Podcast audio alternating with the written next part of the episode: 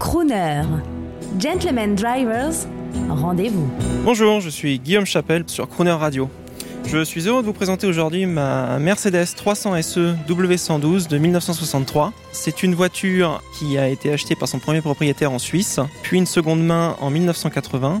Donc cette voiture a été euh, laissée euh, dans un sous-sol à Genève en 1986 et son propriétaire l'a revendue donc il y a deux ans euh, à moi et à mon père.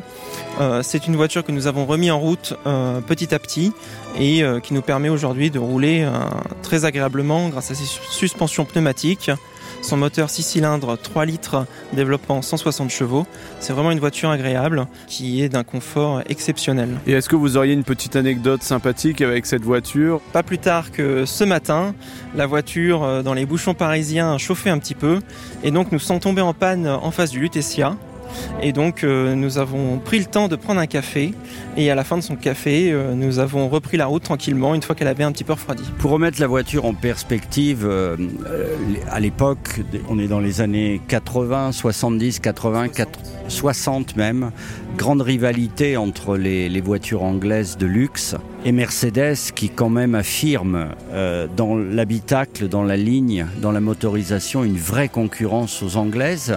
Est-ce que vous avez euh, conscience de ça euh, On est là dans un très bel objet, quasiment un objet d'art. Alors c'est une voiture, la 300 SE quand elle est sortie, devait être le plus haut de gamme des coupés chez Mercedes. Donc on y retrouve une suspension pneumatique d'un confort exceptionnel, on retrouve des grandes boiseries d'une très bonne qualité, une sellerie également de qualité. En ce qui concerne la mécanique, le bloc moteur est repris du bloc moteur euh, qui a équipé les 300 SL. C'est une certaine suite en gardant le plus haut de gamme et le, le meilleur de ce que savait faire Mercedes à l'époque. Et on, on est quand même pas très loin de l'après-guerre et Mercedes essaye de, faire au mieux et de, de, de donner le meilleur possible. Qu'est-ce que vous pensez aujourd'hui? Vous savez comment sont faites les voitures aujourd'hui Elles sont ergonomiques, elles sont bourrées d'électronique.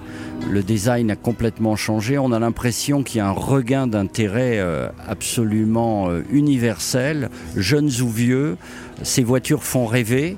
Comment vous voyez leur avenir? Alors avenir, euh, je le vois positif dans le sens où euh, quand on roule avec une automobile de collection, une voiture qui a plus de 30 ans, euh, on est complètement décalé, on est dans un autre monde et ça permet complètement de se dépayser et c'est complètement changeant d'une voiture moderne ou qu'on roule en Volvo ou qu'on roule en Renault, c'est à peu près la même chose en termes de sensation de conduite. Là, on sent tout, on sent le moteur, la chaleur, le cuir, les boiseries, voilà.